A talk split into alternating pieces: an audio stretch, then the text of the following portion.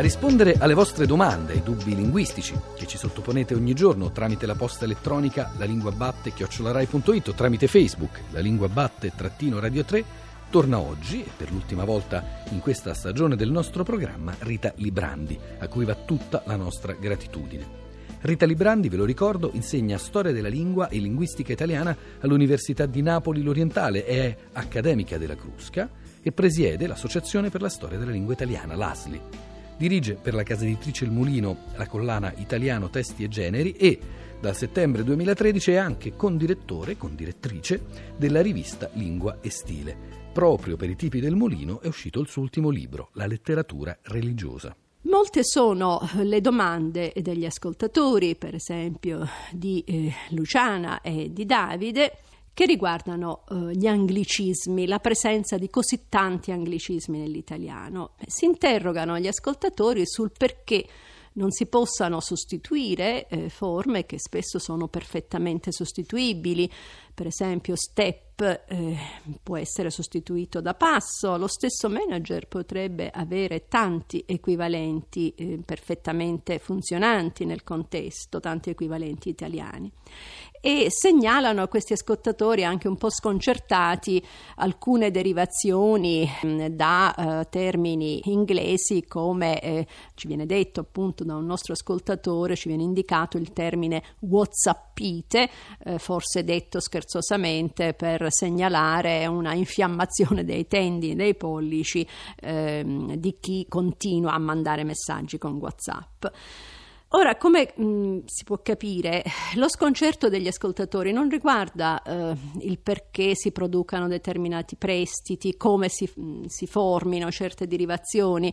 ma perché tanta pigrizia, perché tanti anglicismi superflui. Bisogna invitare sempre in questi casi all'equilibrio L'intolleranza verso i prestiti linguistici c'è sempre stata, è stata um, sempre eh, spesso anche accesa, vivace, eh, ma le lingue nei secoli si sono avvicendate nel ruolo di donatrici o di riceventi e gli ascoltatori della lingua batte sanno benissimo che l'italiano è stata lingua che ha dato molti termini alle altre lingue europee, soprattutto nel XVI secolo. Certamente dalla metà del Novecento in poi eh, l'inglese è incontrastato e più che l'inglese l'American English. Il fenomeno si è accentuato negli ultimi decenni con la società globale, con, eh, con internet, per cui lo stesso termine inglese viene trasmesso contemporaneamente in tutto il mondo, raggiunge tantissimi parlanti e quindi naturalmente eh, ha una forza di eh, affermazione, di diffusione molto maggiore. A ciò si aggiunga che un tempo eh, gli anglicismi passavano nella lingua comune attraverso la scrittura, attraverso il testo scritto, attraverso le persone colte e invece oggi passano attraverso la televisione, il cinema, i social network, per usare un anglicismo, il linguaggio dello sport, quindi eh, tutti mezzi, estrema, canali estremamente popolari, di alta diffusione.